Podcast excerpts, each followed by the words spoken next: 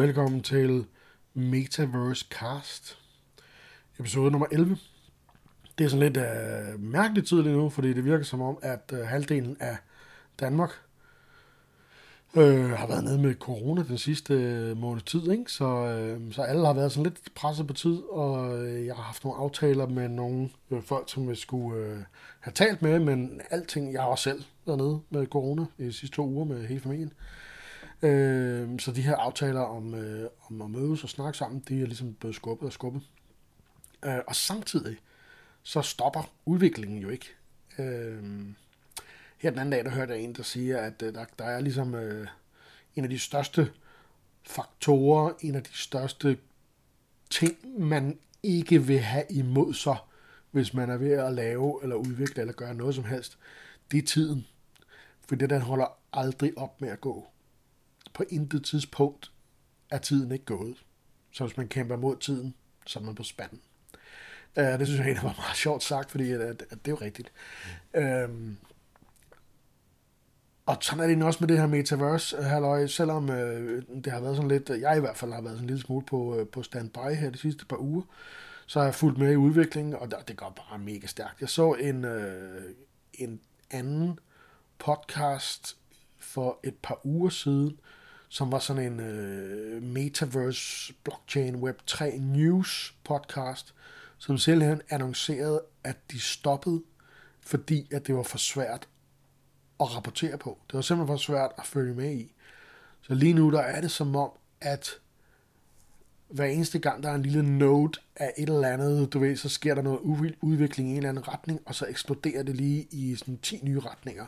Og sådan er så, så, så projekter, der kommer for tiden, og øh, nye udviklinger i alle mulige retninger, og folk, der kommer til, øh, virker som om, at det, det stiger eksponentielt lige nu.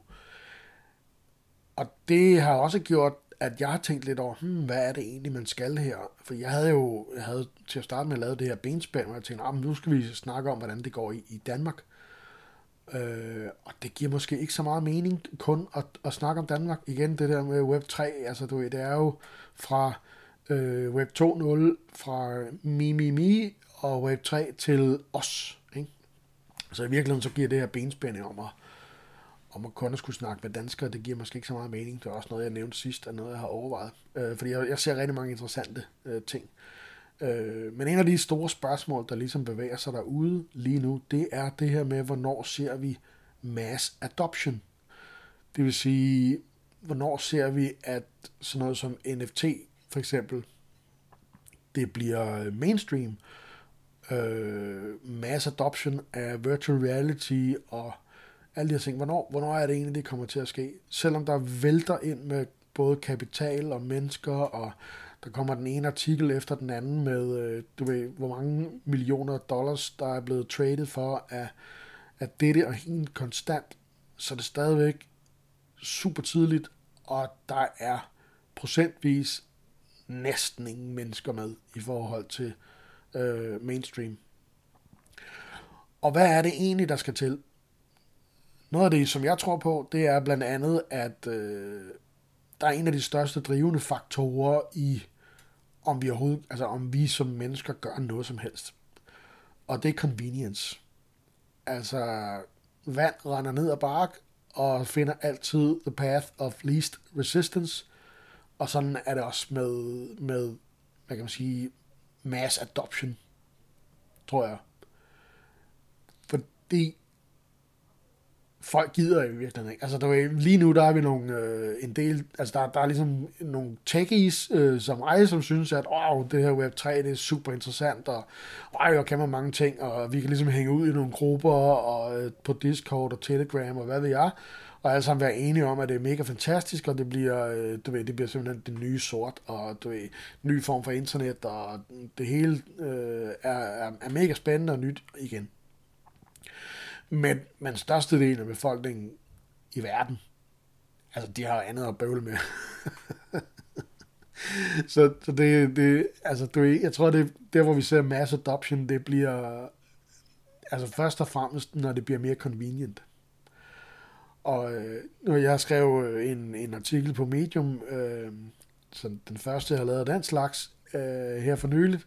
Jeg link til den i show notes, men som handlede om en egen historie, jeg havde haft i forhold til, at jeg skulle, der var sådan et uh, token, øh, eller en krypto-projekt, som øh, jeg havde hørt om og synes det lød spændende, og det ville jeg, de launchede, og det ville jeg gerne købe ind på. Og så var der en del øh, ting og sager i forhold til, hvad for nogle coins jeg ligesom skulle bruge for at komme derind, øh, hvad for nogle blockchains jeg skulle være connected på, hvad for nogle wallets jeg skulle bruge. Der var sådan en del tech, som jeg egentlig regnede med, om det har jeg sgu rimelig godt styr på efterhånden, så øh, det, det bliver bare easy peasy. Men alligevel, så kom jeg bare til at lave fejl, som gjorde, at det kostede mig altså sådan tre timers uh, troubleshooting for at finde ud af, hvad fanden, uh, hvorfor virkede det her lige ikke. Og det kostede mig, nu var jeg så heldig, at det ligesom kun kostede mig øh, 70 dollars i, øh, i gas fees, øh, og ligesom at føre nogle forskellige øh, coins, tokens, eller hvad man skal kalde det, øh, fra den ene øh, chain til den anden. Hvilket så også gjorde, at jeg lærte en masse ting, men, øh, men, men, men lige præcis det der, det er der jo ingen mennesker udover sådan en flok techies som os, øh, der gider. Så, og nu kan man også se, noget af det, som folk snakker om, det er for eksempel den her platform, der hedder OpenSea, som er man kan sige, en af de største, eller hvis det er den største, de har også lige fået kæmpe boost uh, venture øh, øhm, for, for at handle NFT'er på øh, Ethereum og Polygon øh, Network, der snakker om, at muligvis Solana også øh, kommer med, og det kan godt være, at sådan noget af det totalt gibberish øh, volapyk for dig, men det skal du ikke øh, tænke over. Du går ikke glip af noget. Øhm, og altså noget af det, folk taler om, det er, fordi, fordi før, når i tiden, hvis du køber en NFT, altså du ligesom skal være med på det der vogn, og igen, det kan man have holdninger til, hvad man synes om eller ej, men hvis man nu af en eller anden årsag gerne vil, vil med på det, der findes masser af aldeles udmærkede projekter, som ikke kun er øh, sådan nogle ligegyldige profilbilleder. Øh, så skal man ligesom ind og købe noget krypto, som du så skal overføre til en wallet, som du så skal, altså det er sådan lidt besværligt. Og noget af det, de snakker om i forhold til mass adoption, det er blandt andet, at man nu, hvis nok allerede, kan købe med kreditkort på OpenSea. Øh, og der, der begyndte, du ved, der, der closer vi øh, gapet der i, i, i forhold til convenience. Og, og det er sådan nogle ting, der skal til. Der er også et andet øh, site, som laver den slags løsninger til, øh, altså som, som slags software altså service. Øh, de hedder et eller andet med Moo Money, eller sådan noget. Jeg kan linke til dem i show notes igen. Øh, hvor, hvor de simpelthen har den der, den der funktion, at man kan tilkoble øh, kreditkortkøb til sin, øh, til sit NFT-launch. Øh, øh, og, og det er jo blandt andet en af skridtene i den rigtige retning. Øh, og, og hvad der så ellers kommer til, hvad der skal til, det ved jeg ikke, men, men, men jeg ved bare, at convenience er i hvert fald en ting, ikke? Og så altså vil jeg også skyde på, at, at hele det her utility, altså, jeg, jeg tror sådan, at brede befolkning er ikke nødvendigvis med på hele det her med at samle på profilbilleder og digital kunst og så videre, i hvert fald ikke sådan endnu. Der er nogle andre ting, der skal til, altså for, for eksempel det, som er stort, som vi også snakker om i sidste episode, det er sådan noget med billetter. Altså bruge NFT'er som digitale billetter.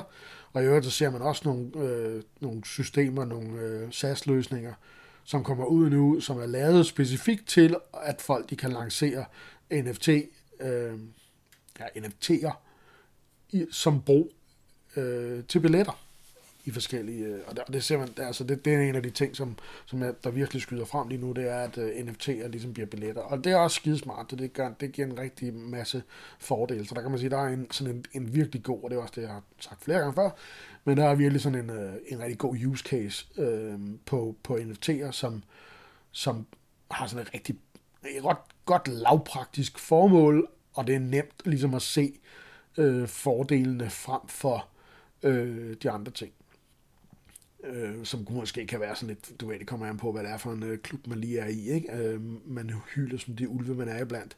Så hvis man er en af de her NFT-bros, øh, så er det fedt at, øh, ligesom have en, øh, en fed øh, NFT-samling, man kan flashe, og så videre, så videre. Øh, så det var det meget, meget subjektivt, hvad man lige synes, der er værdi der.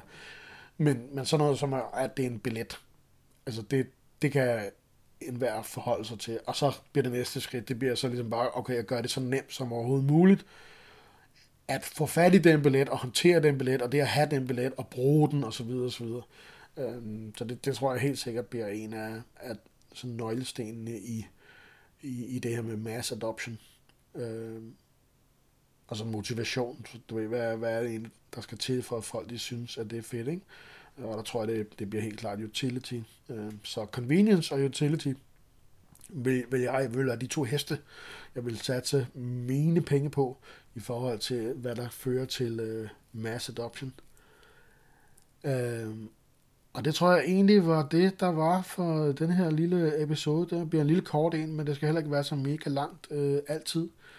Øh, det bliver en lille check-in. Øh, jeg smider nogle links, tror jeg, her i show notes til øh, interessante ting, og så kan man jo ellers også følge min øh, Twitter, øh, at øh, Jesper Bram. Og det smider også et link til, hvor jeg også øh, smider nogle af de ting, fordi jeg opdager nye ting hele tiden nu. Altså jeg har snart en Evernote, øh, der er fuldstændig propfyldt af links til ting og sager, som jeg skal tjekke ud senere i alle mulige forskellige retninger. Øh, altså det går simpelthen bare mega stærkt lige nu. Og, øh, og det er selvfølgelig fedt. Det er også mega forvirrende. Øh, men jeg tror, altså min egen approach bliver, at hvor jeg gider sgu ikke at rende rundt og, og lade som om, at, øh, at jeg er klog øh, på det her område. Øh, fordi det er muligt, at du ved, der er mange af os, som ved en lille smule mere end, øh, end de fleste. Men hvis du tager det store billede, så tror jeg, at der er ingen af os, der rigtig kommer til at... Øh, altså, der er sådan helt... Har, har det store overblik over, hvad der foregår. Øh, netop jævnført, du ved, den her sådan professionelle nyhedskanal, der lukker ned, fordi selv de måtte indrømme, at prøv at høre, det går for stærkt, vi kan simpelthen ikke følge med i alle nyhederne. Øh, så jeg tror, at det næste stykke tid, der vil jeg simpelthen gå til det med beginners mind, og så bare rapportere bag, tilbage, hvad jeg, hvad jeg har fundet. Øh, forhåbentlig kommer jeg til at snakke med alle mulige interessante mennesker. Der sker en del ting. Jeg har nogen på, øh, på, på listen, som jeg allerede taler med. Det er lige bare et spørgsmål, hvis man får sat en dato op. Øh, og så tager vi den derfra, ser hvad der sker. Øh, stille og roligt. Undersøgende nysgerrigt, se hvad der sker. Så øh, tak for nu, og vi ses i næste episode.